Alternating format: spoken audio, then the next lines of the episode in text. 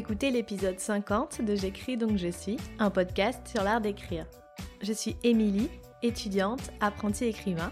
Je partage ici ma progression, mes découvertes et mon long cheminement vers l'écriture avec tout ce que ça comporte de doutes, de galères et de questions.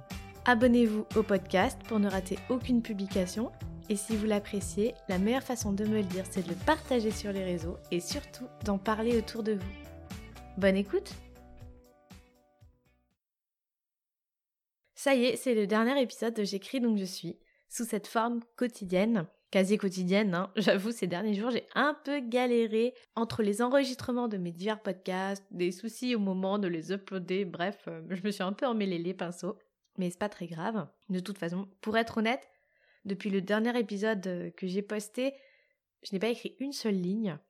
Donc euh, bon, à mesure que la fin annoncée de ce podcast arrivait, je sentais que de toute façon je glissais de plus en plus euh, hors de l'écriture, de l'écriture comme priorité pour me consacrer à, d'autres choses. Donc quelque part tout est lié et effectivement cette première semaine de déconfinement était bien synonyme pour moi d'un nouveau départ. Il est temps donc de faire un petit bilan de ces deux mois. Je suis tellement, tellement, tellement contente de m'être lancée dans cette expérience d'écriture et de podcast quotidien, de m'être autorisée à écrire. C'est exactement ce que je vous disais dès le départ, en fait. J'avais envie de m'autoriser ça, de profiter de cette période euh, trouble et potentiellement très anxiogène pour me créer une bulle, essayer de souffler, de penser à autre chose, de m'enfermer dans tous les sens du terme. L'idée n'était pas de dire ah chouette, tirons du positif dans le confinement, je vais pouvoir me mettre à écrire. Parce qu'en vrai, il n'y a rien de positif dans le confinement, je crois. Ce sont des espèces d'injonctions qu'on a pu parfois voir ou lire dans les médias ou les réseaux, ce truc de vouloir toujours tirer profit de tout. Mais c'est vrai que forcément cet événement a bousculé euh, nos façons de vivre, de penser ou de voir les choses. Et j'ai réalisé que ce qui m'animait le plus, c'était l'écriture. je le savais déjà, en fait, mais voilà, je n'arrivais pas à, mmh, bah, encore une fois, à m'autoriser de, de, de, laisser libre cours, en fait, à, ce qui m'anime le plus. Je me donnais pas assez d'espace au quotidien, que ce soit concrètement, mais aussi de l'espace mental, qui est tout aussi important. J'étais trop affairée avec euh, ma thèse, mes podcasts, Instagram ou plein d'autres choses, pas forcément très importantes d'ailleurs. Et j'ai appris beaucoup plus de choses que ce que je pensais en deux mois, Déjà qu'il est intéressant de travailler sur des périodes longues de un ou deux mois. Pour certains, c'est peut-être euh, court, mais pour moi, deux mois, c'est très très long. Et en même temps, c'est important aussi de, changer de rythme. Là, clairement, je sentais que je pouvais pas continuer comme ça, euh, écrire entre deux et trois heures par jour, en étant quasiment tout le temps 100% focus sur mes projets. Après, sans les podcasts, c'est vrai que j'aurais pu, je pense, continuer d'écrire comme ça pendant un mois, je pense. Mais après, j'aurais fini par changer de rythme de toute façon juste pour pas devenir dingue, de tomber dans l'obsession. Et parce que je crois aussi que s'aérer l'esprit, faire d'autres choses, c'est très important aussi pour le processus d'écriture. Et euh, je sais que moi, euh, voilà, j'ai trop de, je m'intéresse à trop de choses différentes. Euh, j'ai trop envie de faire tout le temps plein de choses. Donc c'est vrai que je pourrais pas, voilà, écrire toute la journée, tous les jours de toute l'année. C'est pas possible. Mais en même temps, et c'est là où on commence à, voilà, être un peu dans, dans, dans les contradictions, c'est que jusque là, j'écrivais un peu quand je pouvais de temps en temps, dans des trous, des bouts par-ci, des heures par-là. Et d'accord, c'était des petits pas dans chaque projet, mais j'avançais beaucoup trop lentement. Et en fait, je me suis rendu compte que c'était aussi important d'avoir des périodes où on se consacre vraiment à l'écriture et où on, on y est plongé complètement. Sinon, euh, sinon, on va pas très loin. Et en fait, avant ça, je me mettais tellement, tellement de barrières psychologiques et notamment ce fameux mais j'ai pas le temps pour écrire, qui est en réalité plutôt une sorte de j'ai peur d'écrire. Et faire cette démarche pendant le confinement, ça m'a obligée à me confronter à ma peur de l'écriture.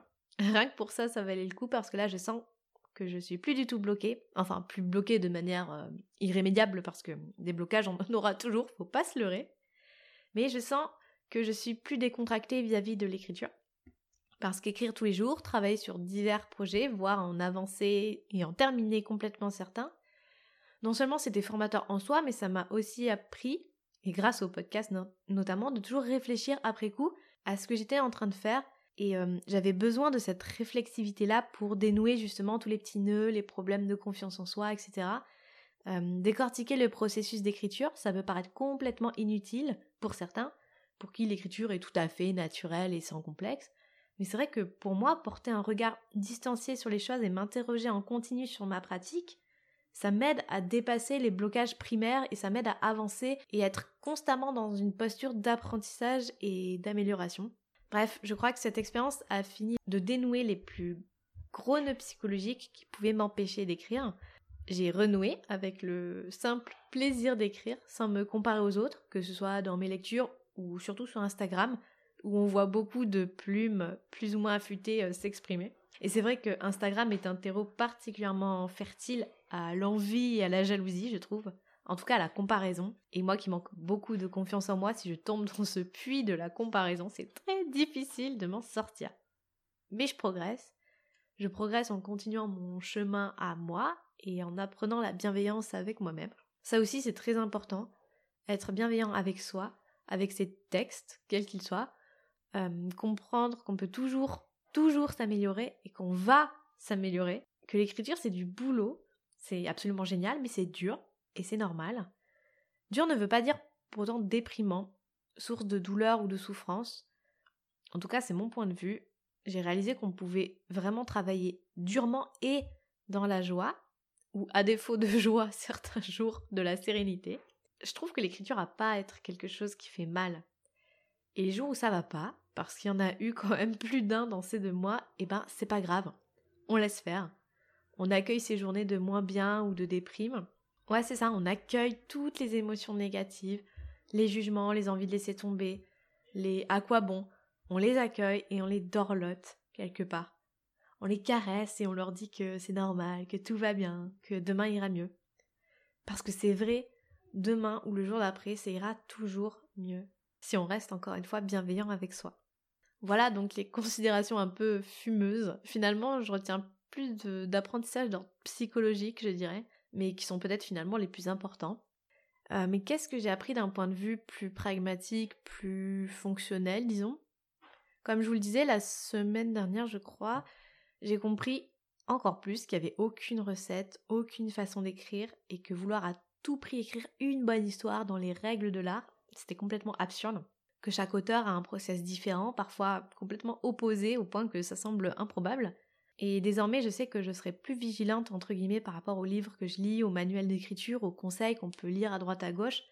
Non pas que ce soit parfaitement inutile, bien sûr, mais il faut juste pas le prendre pour argent comptant, et peut-être parfois juste suivre son instinct. D'ailleurs, j'ai remarqué que je n'avais probablement moi-même pas une seule façon de fonctionner, et ça c'est super libérateur, que plutôt que de passer mon temps à chercher la bonne façon de fonctionner, je sais qu'en fait il y a un tas de fonctions qui marchent, et que selon les paramètres, il y a des trucs qui vont fonctionner plus ou moins pour moi, que je peux pas me créer de toute façon une routine immuable qui fonctionnerait ad vitam aeternam, et que je suis obligée de changer, de m'adapter, et que je peux puiser dans ces changements et avancer quand même. Et tant pis si je rentre pas dans des cases de je sais pas quoi, d'architecte ou de jardinier. Il faut juste s'écouter, tester des trucs, manipuler des outils et piocher dans ces outils comme on ferait pour, euh, pour du bricolage. Euh, prendre tel tournevis ou telle clé à molette quand on en a spécifiquement besoin. Voilà, euh, je crois que j'ai fait le tour. J'ai pas fait de bullet points ou de liste de trucs que je voulais aborder. Je dis ça comme ça me vient. De toute façon, j'ai pas non plus un énorme recul et tous mes apprentissages sont encore en cours. Mais je sais que ce podcast m'a fait du bien, qu'écrire m'a fait du bien et que j'ai à nouveau plein, plein, plein, plein, plein de projets en tête. C'est donc la fin de cette série Je suis confinée donc j'écris. J'espère que ça vous a plu. Moi, ça m'a fait extrêmement plaisir de partager ces deux mois d'écriture avec vous. Alors, on se retrouve, euh, je sais pas quand, peut-être la semaine prochaine ou la suivante. J'ai besoin de faire une petite pause tranquille mais je reviendrai très vite, c'est promis. En attendant, vous pouvez écouter mes autres podcasts, La page blanche avec les nouveaux épisodes qui arrivent et Minute Poésie qui sort tous les lundis. Je vous mettrai ça dans les notes de l'épisode.